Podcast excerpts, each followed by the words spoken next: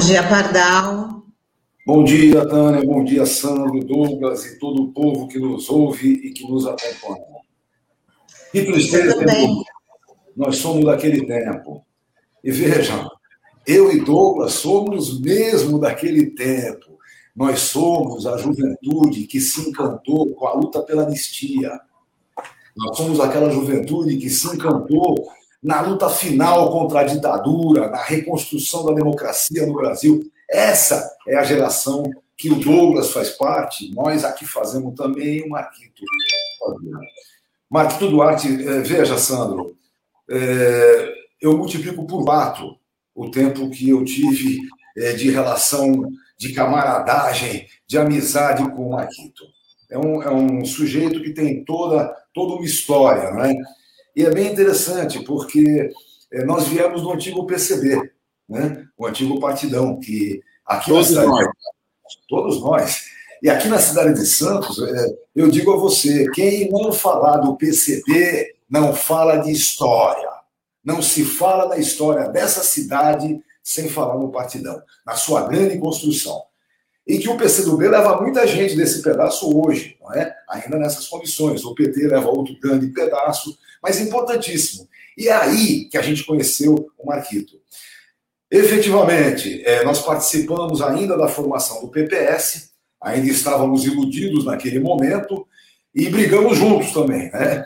Fomos candidatos em 2008, ele e eu, brigamos lá dentro em tudo que foi possível e ao final daquela eleição nenhum dos dois ganhou, nenhum dos dois tinha mandato para poder berrar alto, e aí nos retiramos daquela coisa horrorosa que deu nesse negócio que está hoje aí, que ainda por cima é, pensa em se chamar cidadania. E aí tem essas figuras ilustres, né?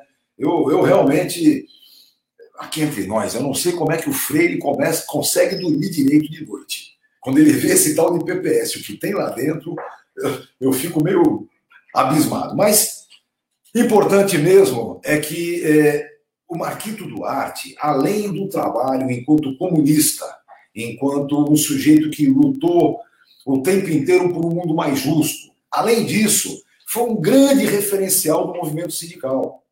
E isso é outra coisa importante em Santos, não é? Santos tem uma, uma, uma grande importância no movimento sindical, apesar de hoje aparecer esses malucos de carreatas da morte, essas loucuras todas, mas nós temos uma história e ninguém consegue apagar a história da nossa região. E o Marquito faz parte dessa história.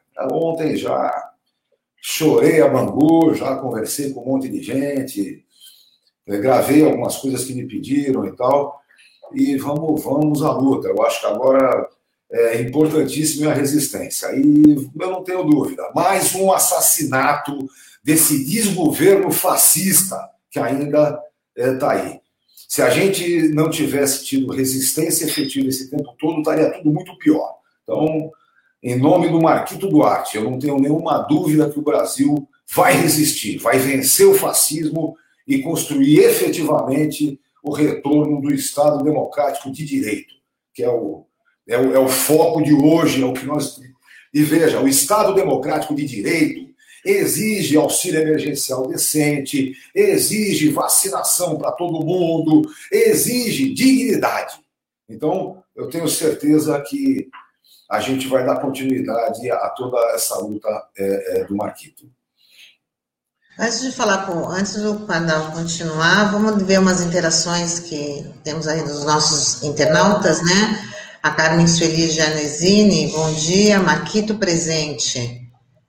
Rosa Neoft, Marquito Duarte presente. A Cleide Lula Bertolini, bom dia, Marquito presente. E o Olavo Dada, bom dia, rapaziada, viva Marquito Duarte. E o Marcos Robert, bom dia, RBA Litoral, bom dia, Marcos. Essas são as interações. Pardal, e o assunto de hoje continua sendo as regras de transição da aposent... sobre a aposentadoria especial. Só mais uma coisinha rapidinha, só para. Eu preciso só aqui prestar uma, um grande agradecimento à OAB de Santos, na figura do Julião, e especialmente da Tânia Sá, nossa amiga de tantos anos. É, eu só quero ressaltar porque na sexta e no sábado, nós tivemos aqui em Santos, quer dizer, em Santos nós tivemos na online, né? Dirigido em Santos, mas via online, um grande congresso de direito previdenciário, que chamou-se Os Novos Rumos do Direito Previdenciário. É, o Carlos Cacá Domingos, que é nosso, foi meu aluno, meu grande amigo, foi que montou o esquema todo, e eu agradeço bastante, fui inclusive homenageado, nós velhinhos de vez em quando recebemos homenagens, né? Fui homenageado, fiquei bastante é, é, é, emocionado e fiz questão, inclusive, de no sábado ainda fazer uma homenagem aos nossos companheiros sindicalistas no enfrentamento da Covid. Falei do companheiro Delson, do Sindicato dos Hoteleiros, e falei do companheiro Marquito Duarte, que naquele momento enfrentava ainda é, a Covid. Lembrei também o Macaé, da construção civil, é, me parece que também está tá acometido da Covid, espero que consiga resistir.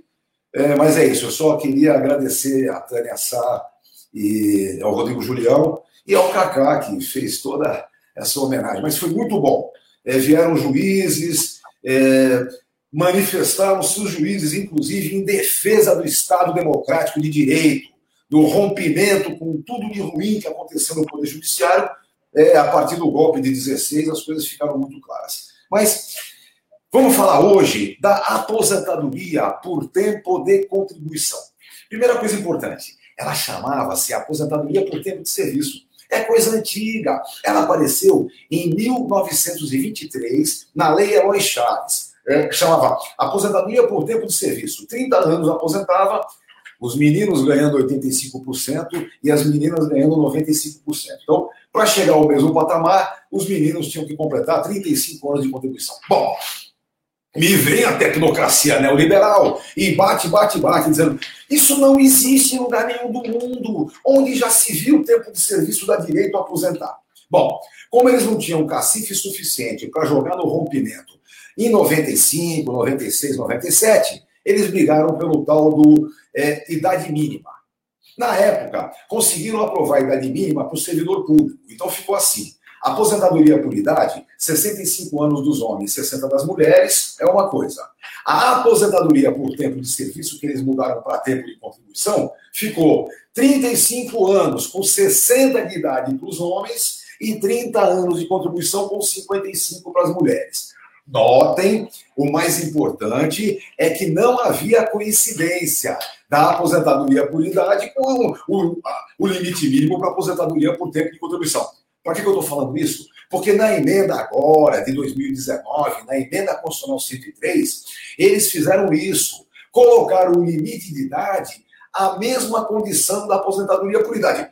Ainda fizeram uma sacanagemzinha com as mulheres. Aumentaram de 60 para 62. Então, hoje, só existe aposentadoria por idade como benefício voluntário. O resto é invalidez, morte, essas coisas assim. Bom, Evidentemente, quem já estava no sistema é, em, mil, em 2019, no dia 13 de novembro de 2019, quando foi promulgada a emenda 103, quem já estava no sistema ali tem direito às regras de transição. E aí, são quatro as regras de transição. Eu tenho que fazer aqui um meia-culpa. Até a semana passada, eu só tinha visto três, mas são quatro propostas de transição. Vou apresentar para vocês. A primeira delas é a seguinte: está lá no artigo 15 é, da emenda e diz: é preciso o preenchimento cumulativo do tempo de serviço com a somatória de tempo de serviço com idade. O problema é que eles fizeram uma sacanagemzinha básica ali também. Botaram um parágrafo único. Veja, a emenda é 2019. Eles botaram um parágrafo lá dizendo que a partir de 2020 isso vai aumentando. Então, agora, nesse ano de 2021, a somatória necessária é 88 para as mulheres e 98 para os homens. Ou seja, é preciso ter o tempo de contribuição e ainda por cima a somatória, idade e tempo de contribuição. Para quem começou a trabalhar é, mais cedo, acaba trabalhando mais do que 35 anos, mas faz a equiparação, né? Cada ano a mais trabalhado é um ano a menos na idade que precisa. Bom, a outra proposta que eles têm de regra de transição ao invés de ser a somatória, é a idade mínima. Aí a idade mínima seria, agora em 2020, também aumentando seis vezes a cada ano. Agora em 2021, 57 anos para as mulheres e 62 para os homens. Então tem que ter Além dos 30 anos de contribuição, 57 de idade as mulheres, e além dos 35 de contribuição, 62 os homens. Então, essa é a segunda regra. Lembrando, hein? Isso vai aumentando, aumentando, até a hora que ficar igualzinho à aposentadoria por idade. 65 para os homens e 62 para as mulheres. Bom, agora vem as duas regras de transição que tem o chamado pedágio, um tempo a mais que você tem que pagar. Prestem atenção que essas são um pouco mais complicadas. Por exemplo, quem tivesse até o dia 13 de novembro de 2019 menos de dois anos faltando para aposentar por tempo de contribuição, vamos traduzir. Para as mulheres, aquelas que já tinham 28 anos de contribuição, e para os homens, aqueles que já tinham 33 anos de contribuição, nesse caso, eles podem se aposentar pagando um pedágio de 50% do tempo que faltava. Como é que é? É, faltavam 10 meses só para ele se aposentar. Em vez de 10 meses, vai pagar 15. Faltavam dois anos para se aposentar. Em vez de dois anos, vai pagar três. Então, trabalhou três anos, completou, pode se aposentar. E mais, com a regra anterior, que poderia ser mais favorável. E existe a quarta proposta, que eu nem tinha dado muita razão para ela, que está lá no artigo 20. Ali diz assim: também é possível se aposentar com a idade 56, é, com a idade 57 para as mulheres e 60 para os homens, sem alteração. Atenção, nessa regra não se altera. Mesmo passando o tempo, a idade mínima ficou 57 para as mulheres, 60 para os homens, mas aí vem o problema além dos 35 de contribuição para os homens ou dos 30 para as mulheres, existe um pedágio de 100% do tempo que faltava. Veja, faltavam 10 anos de contribuição para me aposentar. Em vez de 10, eu teria que contribuir 20. Então, evidentemente, é uma regra de transição que não vai ter muita durabilidade. Então, só para alinhavar direitinho. Quem entrou no sistema a partir de 13 de novembro de 2019, nunca vai se aposentar por tempo de contribuição.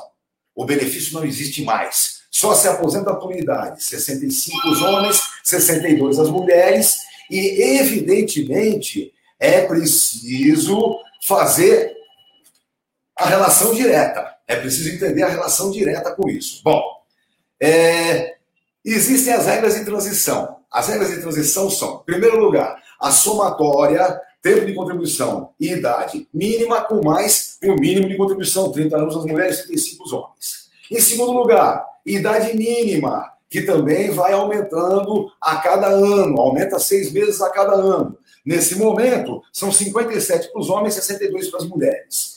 Em terceiro lugar, para quem faltava pouquinho tempo, menos de dois anos, basta pagar o pedágio de 50%. E, por fim, em qualquer hipótese, tendo 57 anos de idade as mulheres, 62 anos de idade os homens, tem que ter 30 de contribuição e 35 e mais o pedágio de 100% do tempo que faltava no dia 13 de novembro de 2019. Então, é isso que restou, tá bem, pessoal? Só para a gente ter clareza sobre isso, o benefício aposentadoria por tempo de serviço, que depois modificou-se para aposentadoria por tempo de contribuição, foi extinto. Não existe mais. E as pessoas que já estavam no sistema têm direito às regras de transição, que são essas quatro que eu expus para vocês.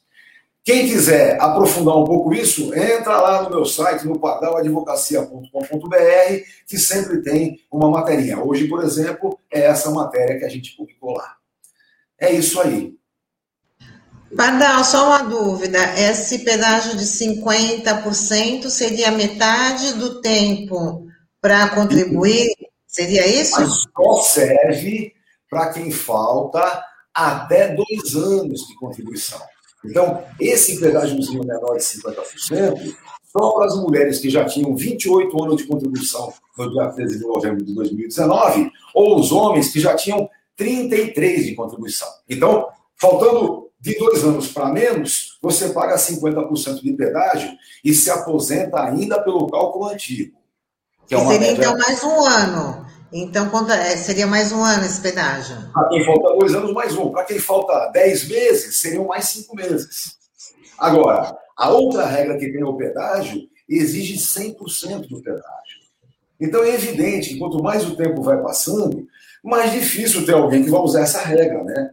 Para quem faltava três anos, vai pagar seis. Para quem faltava cinco, vai pagar dez. Aí vai ficando bem mais difícil. É uma regra de transição de difícil aplicação quando o tempo vai passando. O principal de tudo é que as regras de transição foram feitas com alteração todo ano, de forma a equiparar a exigência da idade mínima da aposentadoria por tempo de contribuição à idade exigida para aposentadoria por idade. Então, com essa coincidência, termina-se de extinguir a aposentadoria por tempo de contribuição, que fez história no Brasil, não é? Agora fica essa palhaçada da tecnocracia dizendo que a salvação da lavoura é matar os trabalhadores. Eles acham isso. É, e que a gente verifica né, para as novas gerações, né, Pardal, a virtualidade, é praticamente inexistência desse direito é, à aposentadoria por tempo de contribuição. Quando a gente é jovem, a gente acha que essas coisas é, não, não, nos dizem respeito. A gente acha até que a gente não vai envelhecer. É verdade. Agora, veja, o grande problema hoje é que existe uma mescla, uma, uma, uma, alter, uma intercalação entre a reforma do direito trabalhista e a reforma do direito previdenciário. Veja, o seguro social de qualquer país do mundo depende exclusivamente dos contratos formais. Contrato de trabalho, carteirinha assinada, mesmo contrato de prestação de serviço. Porque nos contratos formais existe o pagamento dos impostos, existe o pagamento da contribuição previdenciária. Na informalidade, que é o que acontece hoje, é, a gente lembra, né? Primeiro veio a terceirização, depois veio a pejotização, depois veio a ideia do empreendedorismo, que na verdade é o contapropismo, cada um trabalha por conta própria. É a velha história. Eu digo, o sujeito é um baita de um arrumador de chuveiro, sabe tudo de arrumar chuveiro. Ganha todo mês dois mil reais nos bicos que ele vai fazendo por aí. Eu quero ver quem é que vai convencer ele a dos dois mil reais pagar 400 de contribuição previdenciária. Ele vai falar, não vai dar. Ou eu janto ou eu pago a previdência. Ele vai preferir jantar. Então, é evidente que essa desqualificação dos contratos formais arrasa com a Previdência, termina com a Previdência. Eu tenho falado sempre, depois que aquela maluca da tecnocratazinha da Solange soltou uma análise de quanto o INSS lucraria com a pandemia, é bom ela agora rever o que falou, porque a pandemia vai parar de matar aposentados e pensionistas e vai continuar matando os contribuintes, entendeu? É isso que eles não entendem. Eles estão pensando que vão, que eles vão escolher quem é que morre e quem fica vivo. Não é assim, não, pô. Então é bom é, é, recuperar a Previdência só vai acontecer na recuperação do direito social, que, por sua vez, depende da recuperação do Estado democrático de direito. Isso não é só no Brasil, isso é no mundo todo. O mundo todo hoje discute outra vez o direito social. Vejam, a tecnocracia, em especial neoliberal, bateu, bateu, bateu, bateu. Vem agora a pandemia e mostra que quem não tiver saúde pública e assistência social com dignidade vai transformar o seu país no caos social absoluto. Não vai sobrar pescoço sem corte. É isso que vai acontecer. O Brasil, se não conseguirmos ter uma resistência mais forte, brigar com mais afinco, e, e veja, não dá para brigar na rua? Não, não dá. Vamos brigar por aqui, vamos, mas vamos brigar mesmo. É preciso brigar é, pelo retorno, pelo, primeiro pela vacinação efetiva, não é? Isso, essa vergonha que o Brasil passa não pode ficar barato. E, em segundo lugar, é preciso o retorno do auxílio emergencial minimamente de 600 reais e com garantias essas pessoas precisam entender que segurança efetiva é quando você acredita nas coisas. Segurança não é se eu ando com três oitão na cintura ou não. Segurança de verdade é eu saber que no final do mês eu posso comprar arroz feijão. É eu saber que no final do mês eu pago a luz da minha casa e não vai ter cortado. Isso é que é segurança. Então a segurança para esse momento exige vacinação em massa e auxílio emergencial até o momento que se atinja um nível de vacinação que permita é, o retorno econômico razoável. E vejam, eu não estou falando do socialismo, não. Eu estou falando é do efetivo capitalismo. Esses malucos precisam entender que no momento da pandemia só gasta quem precisa. Os ricos não estão gastando nada, estão intocando seu dinheirinho. Quem precisa é quem tem que comer, quem tem que comprar uma roupinha para o seu filho. E esses, para efetivamente poderem gastar, tem que ter algum dinheiro. Então, ou a gente consegue convencer os imbecis a recolocar o auxílio emergencial com alguma dignidade, ou nós vamos chegar aí a 500 mil mortos com alguns milhões na rua. Aí sim, é, é, é, tentando comer de alguma forma. Vamos ver é, o que, que, isso pode acontecer. Então, o momento é, é de muita gravidade, o momento é, é, de necessário, necessária pressão. E eu, eu, como eu sou um otimista, né, eu tenho dito bastante agora que já existe um luz no fim do túnel, eu acho que a gente vai conseguir recuperar razoavelmente a Seguridade Social que nós conquistamos em 88. Eu gosto muito de lembrar, é, de 85 a 88, eu tinha acabado de me formar, o meu mestre, Aníbal Fernandes, participou de toda a discussão da Seguridade Social que rendeu é, a norma constitucional. E o mais legal é que a cada duas semanas ele reunia os alunos para discutir o que, que tinham debatido em Brasília. Então, é, a, a, pressão que foi feita naquele tempo, o rompimento com o arbítrio, o rompimento com a ditadura militar, é, é, o rompimento com todo esse tipo de, de descrédito que o Seguro Social havia recebido da ditadura, o rompimento com isso tudo é que nos deu a Seguridade Social brasileira, compreendendo saúde, assistência e previdência. Quando eu falava na sala de aula que até 88, para você ser atendido na saúde pública, tinha que ter carteira assinada, a molecada não acredita. Fala, como assim carteira assinada? Digo, é, meu filho, se você não tivesse carteira assinada, ia para a ala dos indigentes, entendeu? Isso acabou, né? Veja, hoje a questão da saúde pública é outra história. E é a saúde pública brasileira é que dá aulas para o mundo todo de como se deveria responder é, à pandemia. A resposta à pandemia existe da, exige da saúde pública o atendimento e a vacinação. E exige do Tesouro Nacional um mínimo de garantia para que não se passe fome. Mamãe Linaci, beijos, beijos, beijos para você. É, está mandando um beijo, eu não posso é, deixar de mandar para ela também. Essa é, além de ser minha mamãe, é do Olavo Dada também, viu?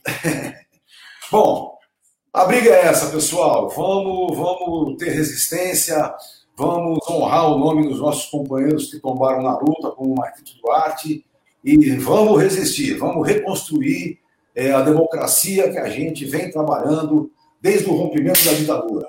Nós derrotamos a ditadura, nós reconstruímos o caminho democrático no Brasil. Nós, eu digo, nós todos. E vamos resistir ao fascismo que está implantado hoje na figura do presidente da República. É, vamos ter uma condução bem melhor para isso e tentar recuperar é, o Estado Democrático de Direito e, a partir daí, o direito social também, tanto no campo trabalhista como no campo previdenciário. Se não fosse a resistência, Douglas, essa previdência que ainda existe tinha morrido. Esses pilantras queriam chilenizar a previdência brasileira. Não conseguiram. Ou seja, conseguimos manter a estrutura, o arcabouço. Agora é reconstruído. E a gente acredita nisso. Né? É isso aí, Pardal. Obrigado, viu, pela participação. A gente se fala na semana que vem. Beijos, beijos para todo mundo. Tamo junto aí. Marquito Duarte presente. grande abraço. Valeu.